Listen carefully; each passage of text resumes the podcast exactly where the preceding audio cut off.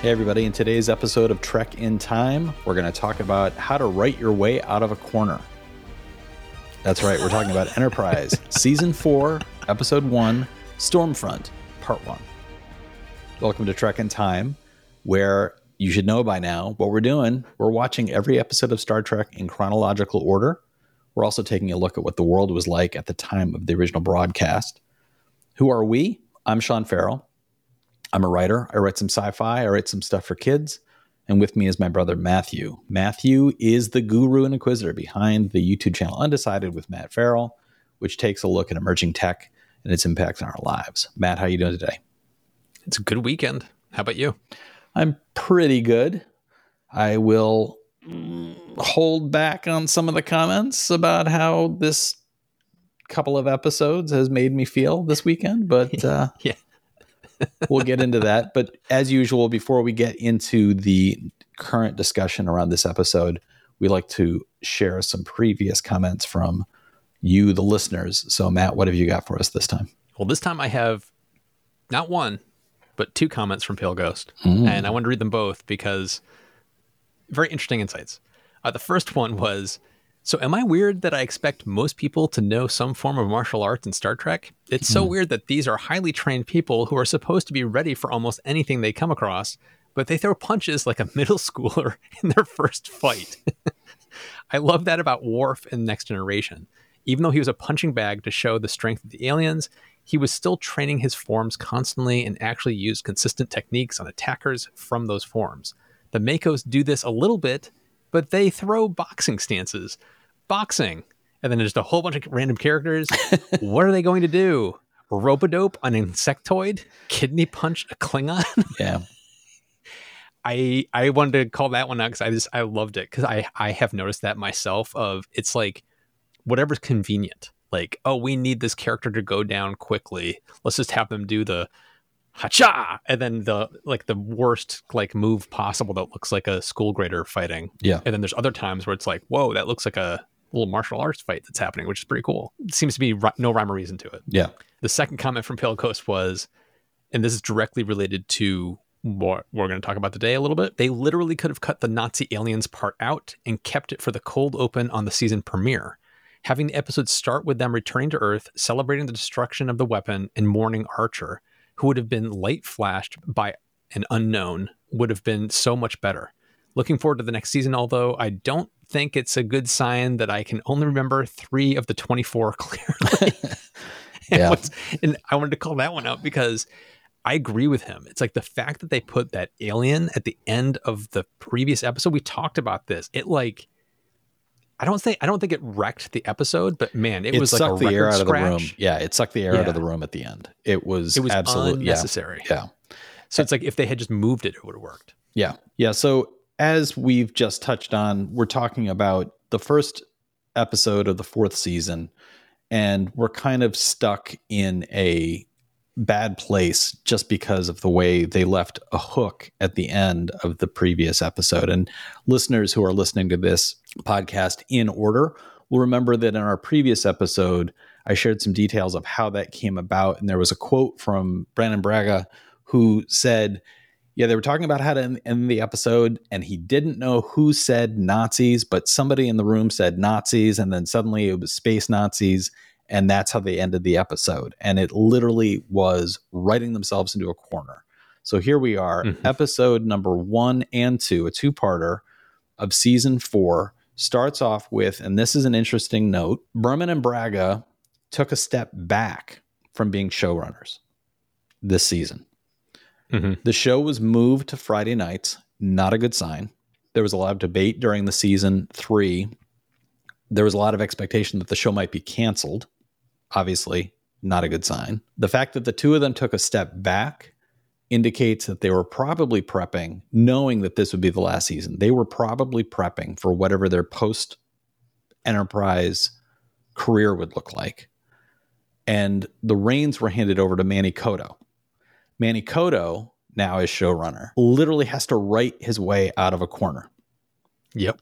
For anybody to be handed the showrunner status on a program, it's got to be a big day. I mean, you go in, you you are being told by the executives, yeah, you you are going to be our person in this seat. You got to be like, hooray! Might what did these guys do on the might have been what did they do on the way out the door? Yeah, might have been mixed feelings at this point for Manny Coto to be like, yeah. And so the closing shot of season three was what? Oh, a couple of Nazis, and one of them is an alien. Okay. So he literally has to write, he writes a two parter, yep. and he's literally writing himself out of a corner. And the entire setup was this will be concluded in the first episodes. This is not going to be a season long storyline. Fine. So Manny does the best job he can with a bad setup to get us out of space Nazi territory and literally World War II space Nazis. I mean, this is just mm-hmm. like the cherry on top is it is once again time travel involved. Like Matt There's that alarm going off in the background. Do you hear that? You know what that is? That's the read alert. It's time for Matt to read the Wikipedia description. I could, I could tell you were ready to go on a rant. yeah. All right, so the description set in the 22nd century, the series follows the adventures of the first Starfleet starship Enterprise, registration NX01. In this episode, after destroying the Xindi weapon, Enterprise finds itself in the 20th century during World War II with Nazis in control of the northeastern USA. Captain Archer, Scott Bakula, joins Silik, John Fleck, to stop the alien Nazis. Okay, restore the time. I don't want to spoilers, but restore the timeline it's and fine. end the temporal Cold War. Yeah. I just paused on the John Fleck call out because he plays such a minor role in these two episodes. It's kind of funny. Yeah. So to call him out is kind of. But it is. I mean, ultimately. I'll save that comment for later. I will. yeah, let's, let's, yeah. let's wait till we get. Yeah, so here we are. we are now in October of 2004. October 8th, part one airs. It is directed by Allan Kroeker. It was written by Manny Coto.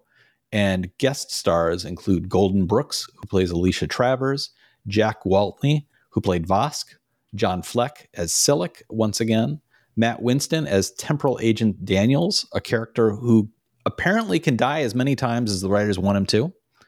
Christopher Neame, German general, Steven R. Schirripa as Carmine, Mark Elliott Silverberg as Kraul, David Pease as alien technician, Burr Middleton as newsreel narrator, Joe Maruzzo as Sal, Tom Wright as Groth, J. Paul Boehmer as SS agent, and John Herringel as Joe Protsky. Lots of guest stars in this, mm-hmm. not a one of whom will ever be seen again. Nope. So the original air date, October 8th, 2004. And Matt, I'm sure you're wondering, what were you tapping your toes to? You'll remember last episode, it was a Maroon 5 song, and we were talking about how it would be the last week for that Maroon 5 song. But here we There's are, months later, it's another Maroon 5 song. You were singing right. along to She Will Be Loved. And at the movies, a little movie called Shark Tale earned $47 million. This is an animated shark film with Will Smith, Robert De Niro, and I had zero recollection this movie even existed. There are apparently a million animated movies and it's kind of a grab bag of stars voicing all of them and there's too many to remember. So mm-hmm. this is in the same vein as like, well, Finding Nemo is big. Why don't we make a fish movie and we'll get some big names in, in the appropriate roles and see what happens. And on television on October 8th, 2004, this is the first week of Enterprise being on Friday nights, which means two things. First, Friday nights are the TV graveyard. They tend to be the programming that is very kid friendly, very family friendly, because people tend to go out on Friday nights and not stay home and watch television. And the other thing is because the overall numbers tend to be lower, Enterprise potentially wouldn't look as weak as it did on Wednesday nights.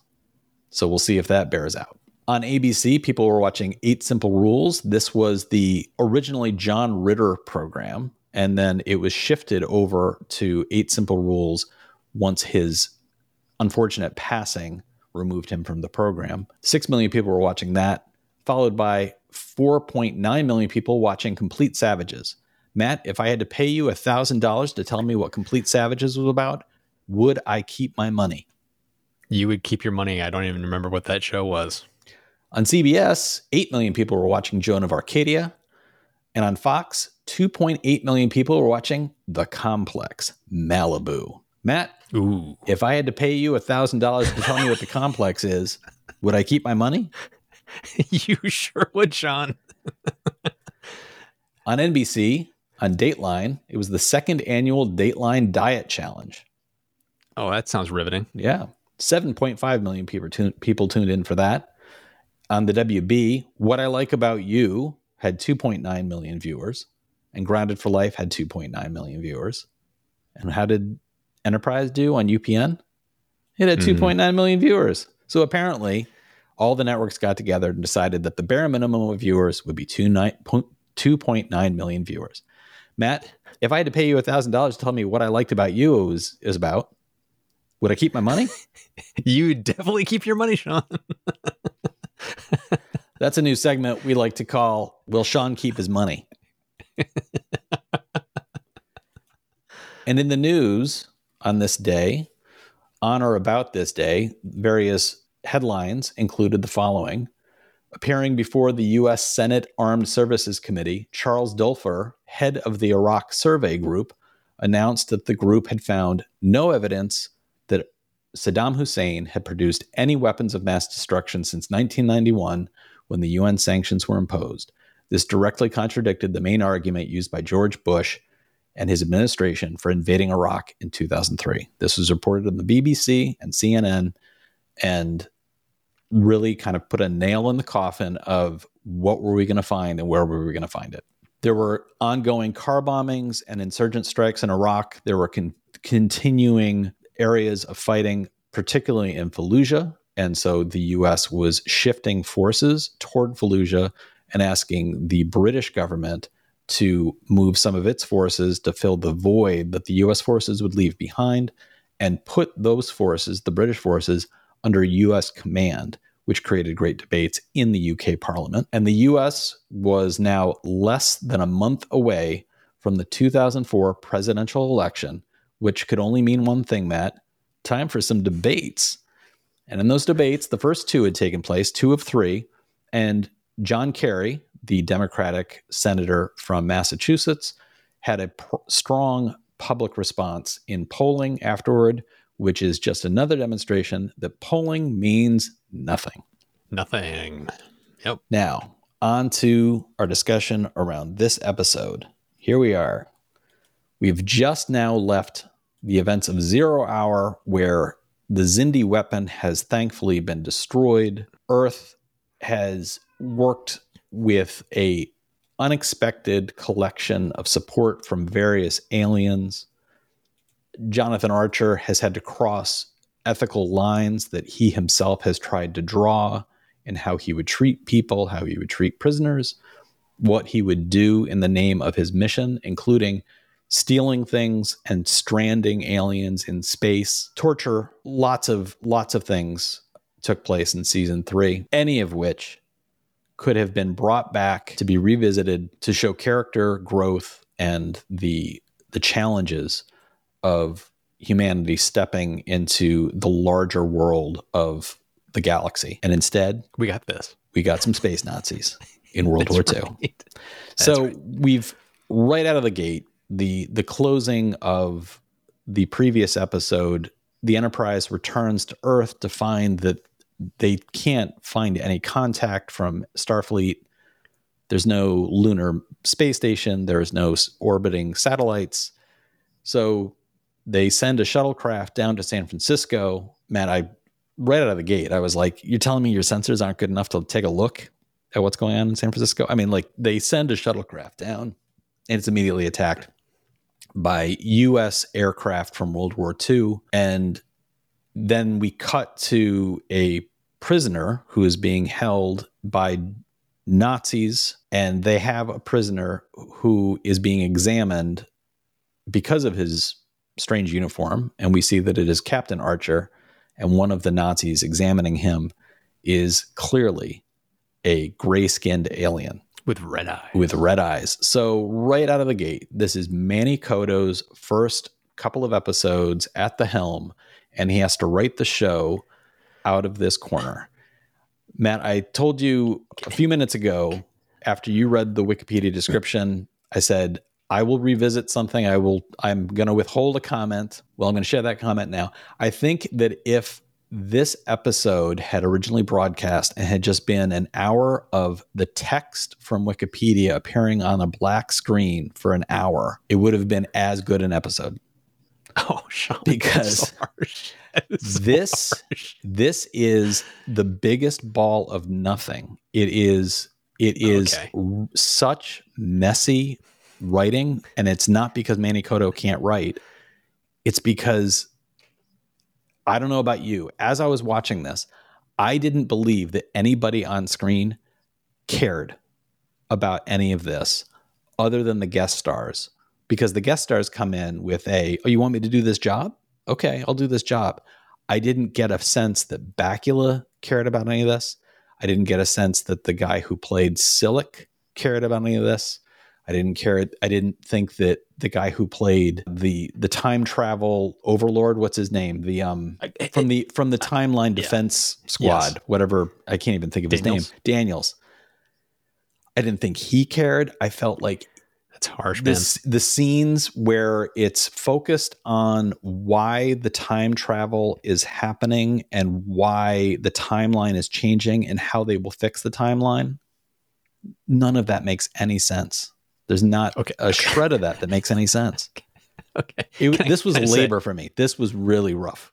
This was a rough couple okay. of episodes for me. So, what what what's horrible here, Sean, is you're putting me in the role of having to be the defender here because. Yeah I am going to let me put it this way. I didn't like these episodes. Spoiler for the next episode of Trek in Time. I didn't like either of these. They're not good. Not great. And I'm going to bag on some of it, but at the same time, I feel like I have to defend it a little bit because I think the comment you just made about like Bakula and all those all those other actors is a little unfair. I feel like they did a noble job with what they were given. It wasn't. I, I never got the sense that Bakula was phoning it in. Not once. I didn't get that feeling at all he was working with a bad concept that clearly just it was it was like what we talked about last time where they were just making this episode which was just a, a shoot 'em up. It was just like nonstop action nonstop plot but there was nothing there was no heart there. There was no deeper exploration of really anything meaningful there. And then the stuff they did talk about all the techno babble was just like really guys? And it was like bad but but this is where I'm going to defend it a little bit. I thought the action sequences were pretty good. I thought some of the some of the tension moments they built up were pretty good for what they were. It was it wasn't their fault with what they ended up with. It, it really was the outgoing showrunners basically taking a giant dump on a on the writing room table and then saying "see you guys" and walk out the door, and then them going "ah crap." we have to deal with this. so it's like, yeah, it's, yes, that, that pun was intended. The um, it, it it just it's I, that's part of why I want to defend them. It feels like it was. I, I don't want to bag on what Manny Coto. I don't want to bag on the mm-hmm. actors. It was they had a crap sandwich they had to deal with, and they did the best they could.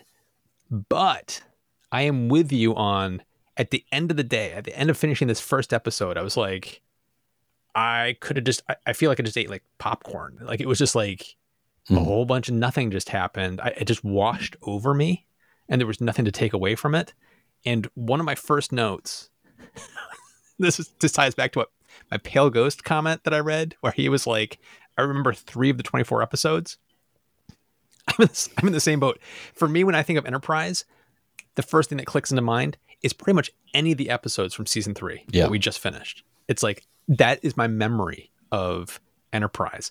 And then there's a handful of episodes from the season we're about to go through.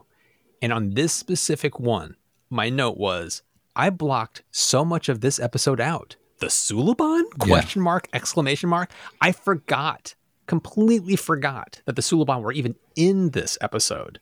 It, it's it was mind-boggling like how how much they had to do how many contortions and backflips they had to do to get themselves out of that horrible corner they were in mm-hmm. and they did an admirable job trying to do it and I don't know. I, I feel like I have to say this is like a huge spoiler for the whole thing, but like it came across as Manny Coto basically saying we have to just kill the stupid time war. Yeah. we have to get this. We have to get it done. Put a nail in it. Make sure it can never come back. It's Yeah. done. Yeah. Done. Yeah. Done.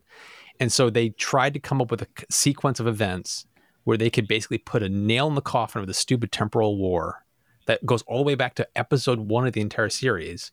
And I'm glad they did that, but the way they did it makes zero sense. Yeah. It doesn't hold to any of the temporal Cold War stuff we've seen before. It doesn't hold to any kind of time travel common sense that they've even established. And I've brought up before, Sean has written a time travel book.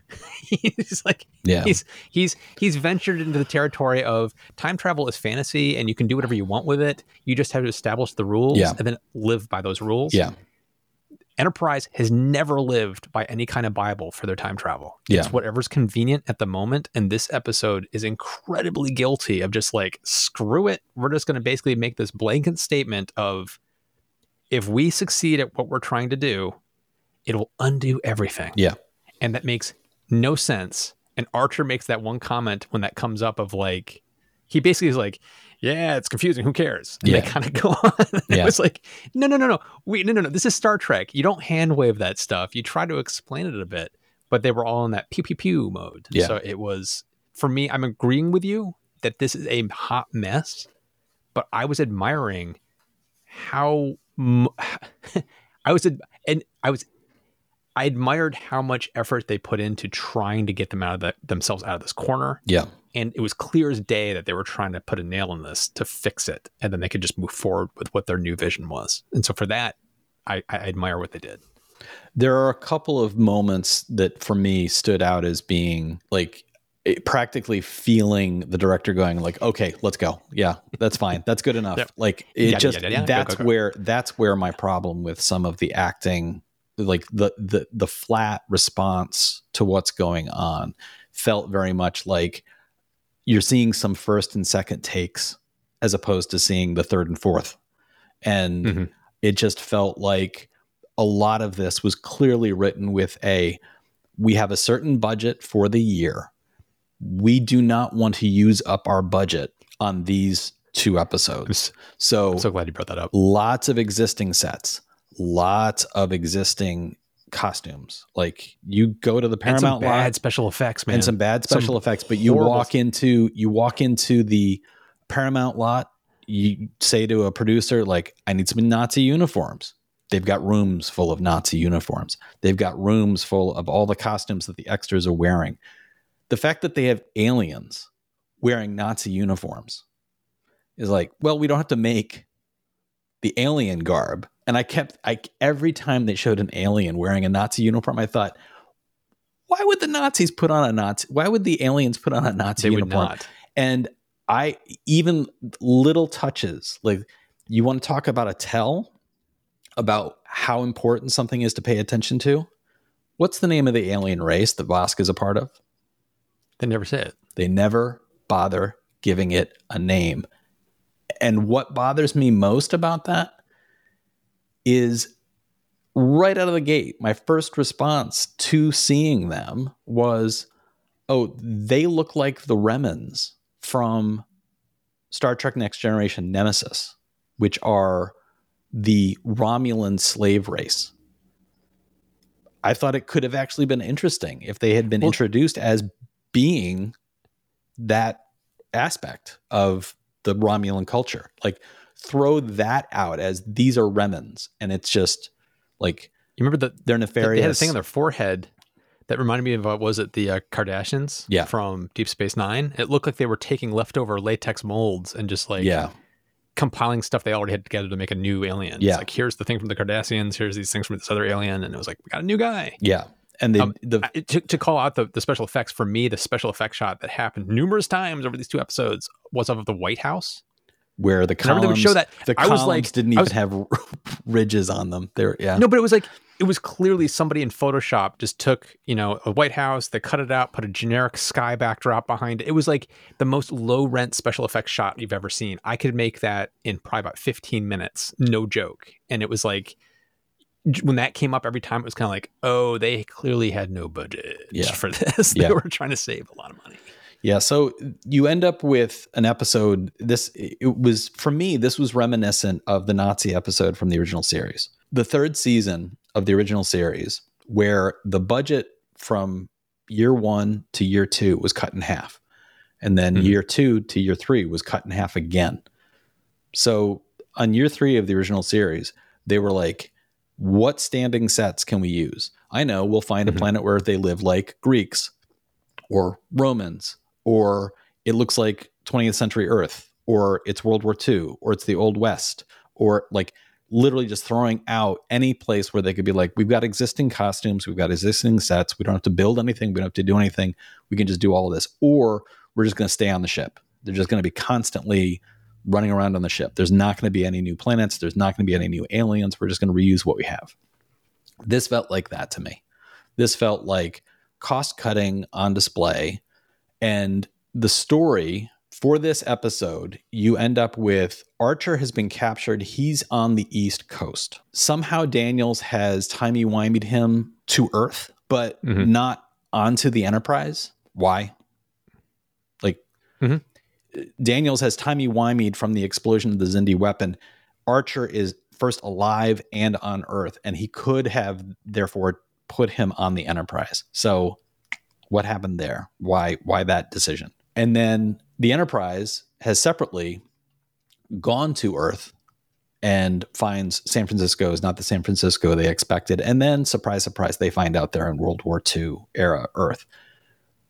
A very nice scene where T'Pol seems to be on the verge of debating whether or not they've actually traveled through time, and Trip kind of gets into her face. And then later on, he corrects himself and he says to her, That was inappropriate. I am sorry. I actually really liked that Mhm. connective thread.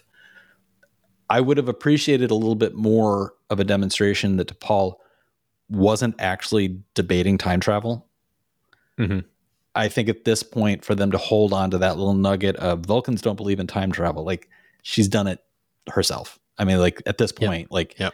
Why would anybody throw that out there as a nugget? But the Enterprise now has to figure out what is going on, and they end up finding Daniels, who is a mess of scars, and Phlox and examining him, says his body is aged in different ways at different times. And so he's being torn apart basically by time, like something has happened. And all of this has the, it, for me, it has the look of a magic trick. Like, why you think something is happening, but it's not actually happening. It's not actually happening.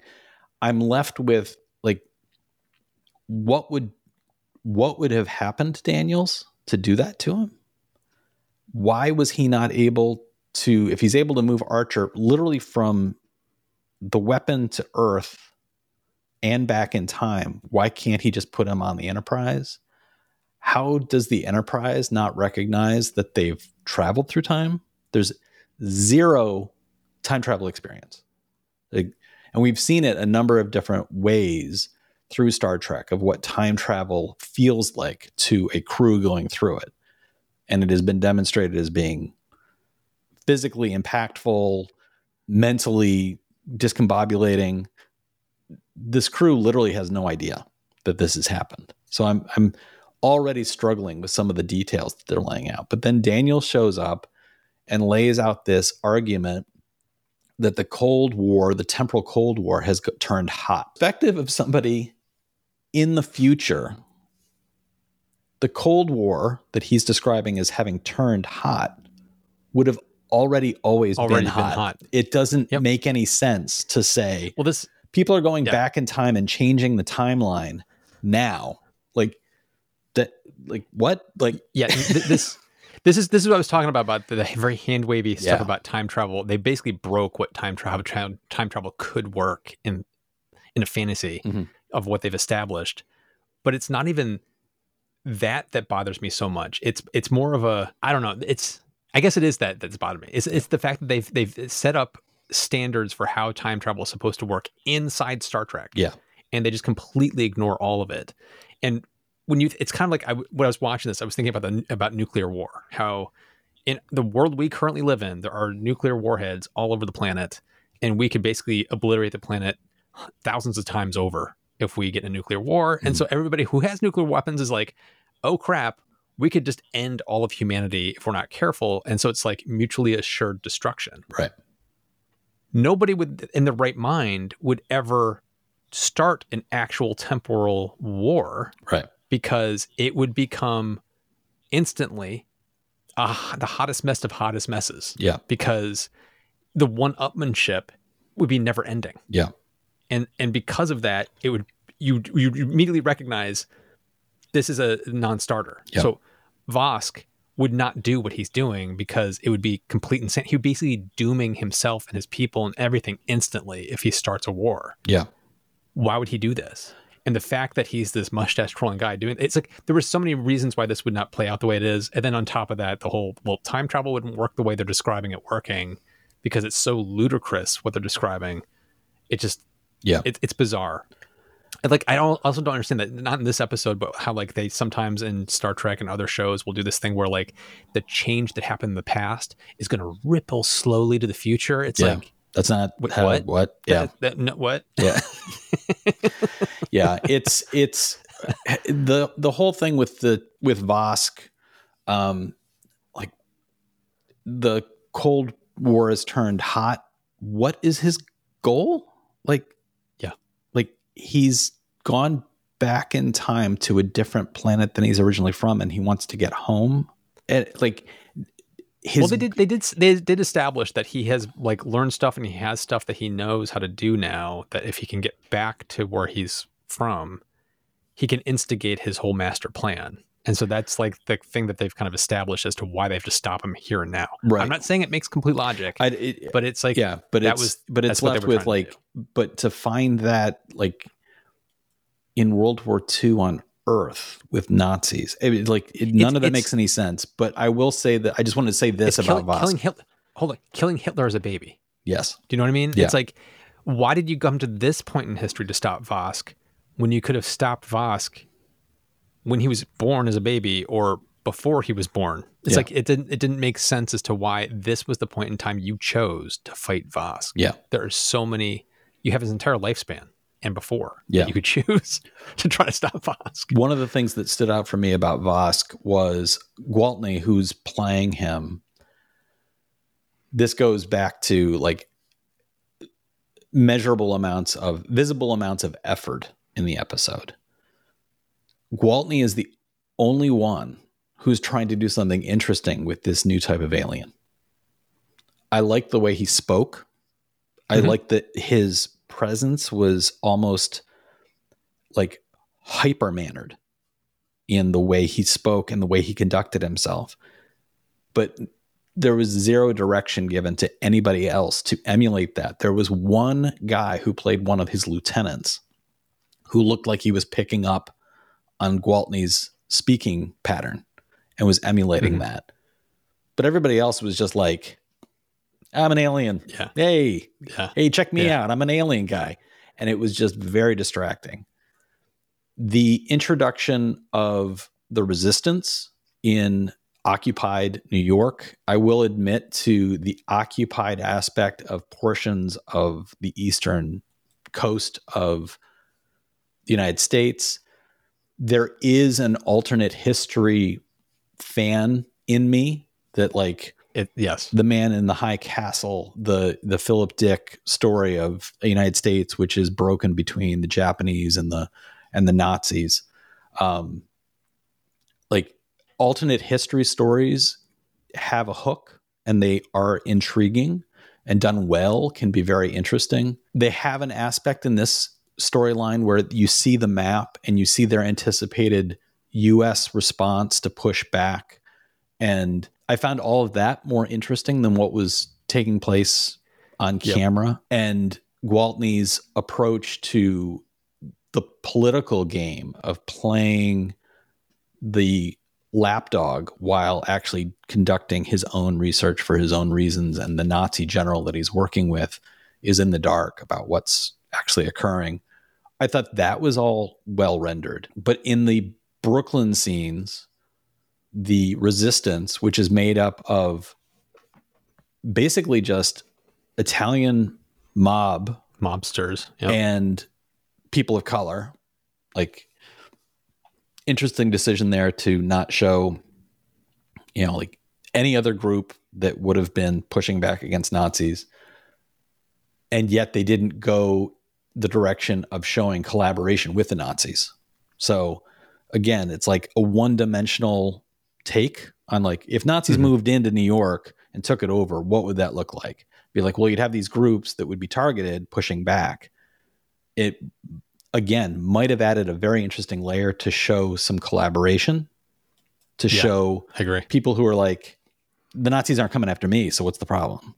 So like that could have been a really interesting, weird twist. But the the resistance fighters, how did you feel about how they were depicted and how they were used mm-hmm. in this first episode? We see the the mob guys and we see the the African American woman who end up with Archer as a result of them raiding a convoy.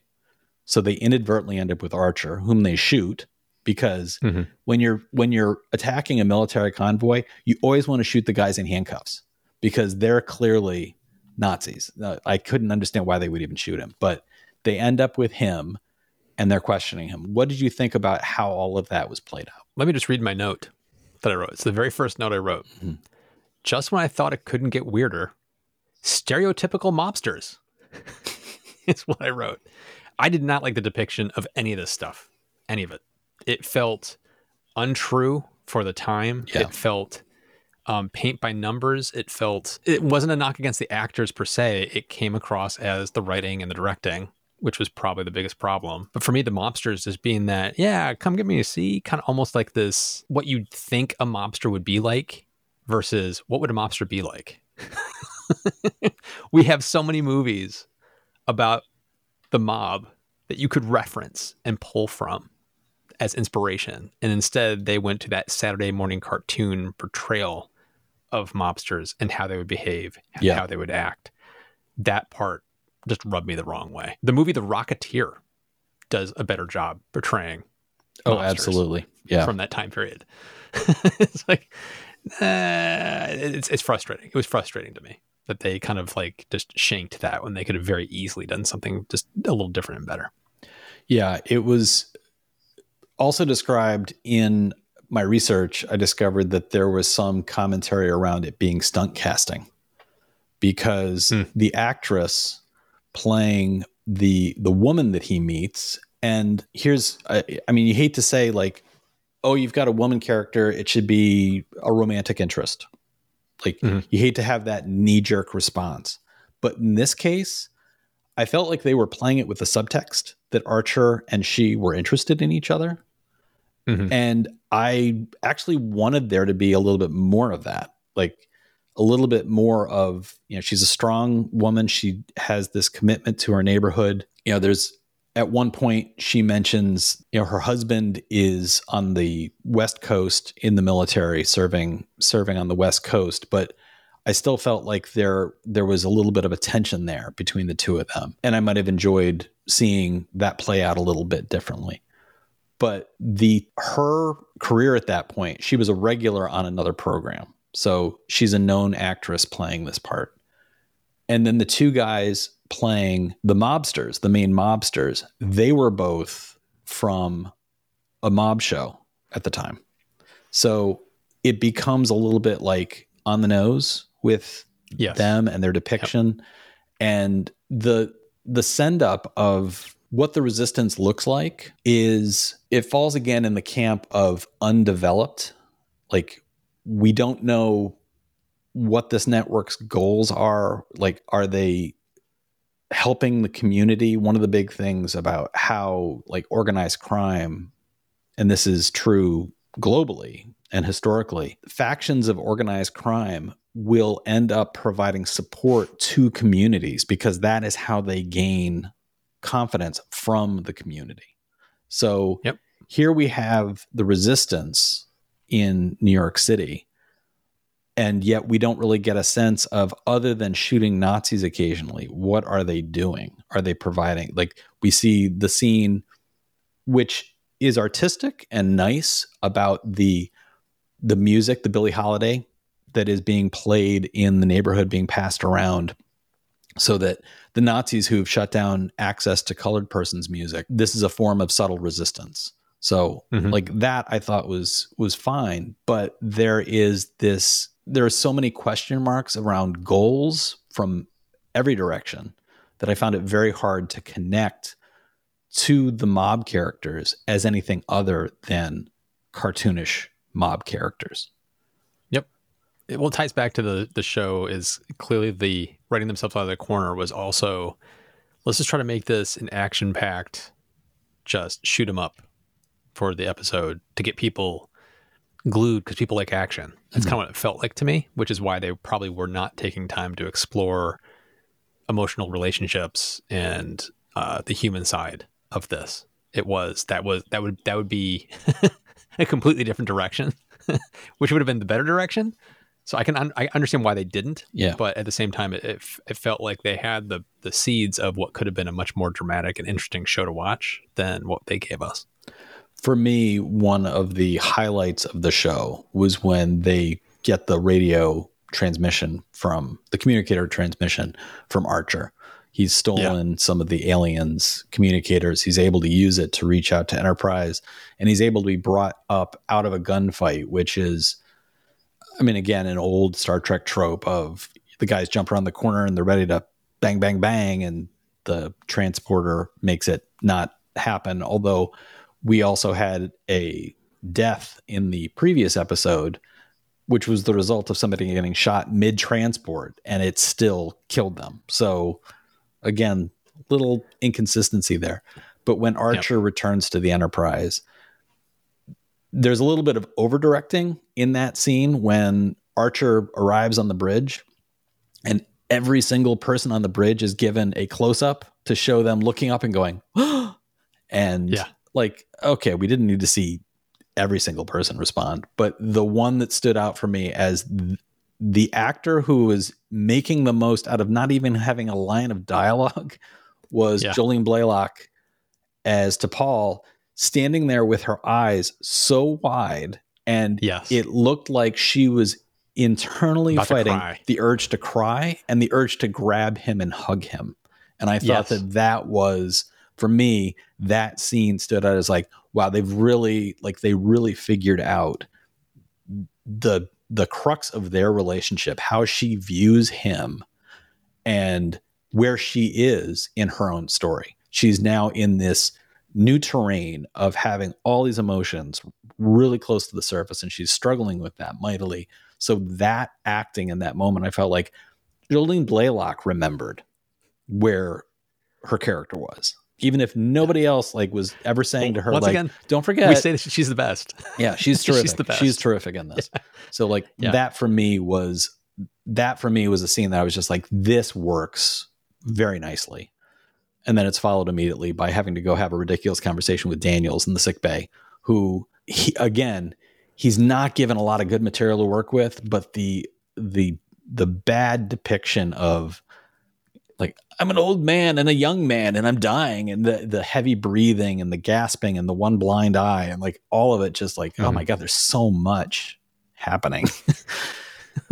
I'm curious like for me there was that that nugget around uh, T'Pol and her relationship I, and there was also the the care the the woman on in Brooklyn that stood out. I'm wondering from you what were some of the things that stood out for you as like this is good. This is okay for me, it was the scene you just talked about. It was that moment on the where every character on the bridge and Jolene's uh, portrayal there was fantastic. That's probably it, to be honest.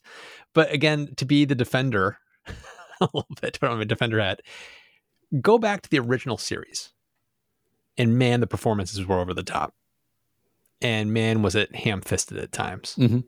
And Absolutely. man, did this episode did this episode lean into some of that? So it it's did. like, yeah, it, we're looking at this from a modern point of view on this specific episode, which I think things have evolved and matured over the past couple decades for filmmaking on television. So we're getting better stuff now than we were then, but at the same time, I, d- I feel like it's a little unfair to kind of like hammer that home when the original series did stuff that was just as ham fisted, just as on the nose as what this was. And people adore that show. So I just kind of want to kind of be the defender of for what it was trying to do, I think it did it. It's like they were trying to be that Saturday morning cartoon to a large extent, is what I'm t- reading this as. And that's kind of what they gave us. So we may not agree with the choice they made, but what the choice they made to do, I think it did somewhat succeed. I agree with what you're saying. I disagree in a couple of subtle ways. One of which is we are closer to where Enterprise was being made than mm-hmm. where Enterprise, than how close Enterprise was to the yeah, original yeah, series. Yeah. More time yes. had passed. The style of television acting had changed dramatically.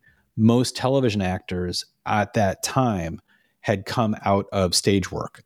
So mm-hmm. there was a very different model of acting dominating television in the late 60s, early 70s than there is in the early 2000s or now. And so I think that but that's, you you are not off base by saying right. there's some ham-fisted acting going on in the original series and that's just what they're doing here. Like yeah, I get it. I'm also talking about the storytelling though. I'm talking yeah. about like the whole idea of what they were doing. Yeah. Like you brought it up, like in the original series, it was like, uh, it's the Greeks. Like, we're gonna be here in Greece and we're gonna be doing this stuff because it's cheap and easy. That this episode has harkens back to that it mentality. Does. And so you could make the argument that they're trying to get back to the roots of the original show. And so, in that regard, you could say they're trying to get closer to the original series because this is supposed to take place shortly before the original series. So, eh, you could kind of make that argument. Yeah, I get, I get that, but I think that yeah. part of the difficulty is what makes it look most like that are mm-hmm. what feels like rushed trying to get out of the room as quickly as possible. Yes, and so Agreed. there's there is television that harkens back to a different era. There is television that is intended to be popcorn television. There is television that is supposed to be like actiony Saturday morning cartoon fun. Mm-hmm. And then there is a program that seemed to have a, a couple of notches above that bar take a big step backward simply because of cost cutting and rushing it to get out of a bad writing situation. So I think that I do not place blame on literally anybody who was involved in the direct production of this episode. Mm-hmm. It's just they I it I keep going back to it feels like they were written into a corner and they did the best thing they could to get out of it. Right. Right. So we will revisit this setup with the conclusion. Next week, we'll be talking about Stormfront Part 2. Before we sign off, though, Matt, what do you have coming up on your other channel that you wanted to talk about? Uh, there's a cool video that I think should be coming around the time of this episode about a material called aerogel, which is like NASA kind of created kind of stuff. And it's really kind of science fiction kind of stuff where we can create, we can cool things without the need for any electricity. It's really, really neat. Um, it's a cool technology, so check that out. It's a cool technology. See what I did there? I see. As for me, you can check out my website, seanferrell.com. You can also go to Amazon, Barnes & Noble, or your local bookstore. My books should all be available at all those locations. And if you'd like to support the show, please consider reviewing us. Review us on Apple, Google, Spotify, wherever it is you listen, or if you're on YouTube, you can leave a comment right there. If you'd like to more directly support us, you can go to trekintime.show click on the Become a Supporter button. It allows you to throw some coins at our heads. We appreciate the welts. Thank you so much.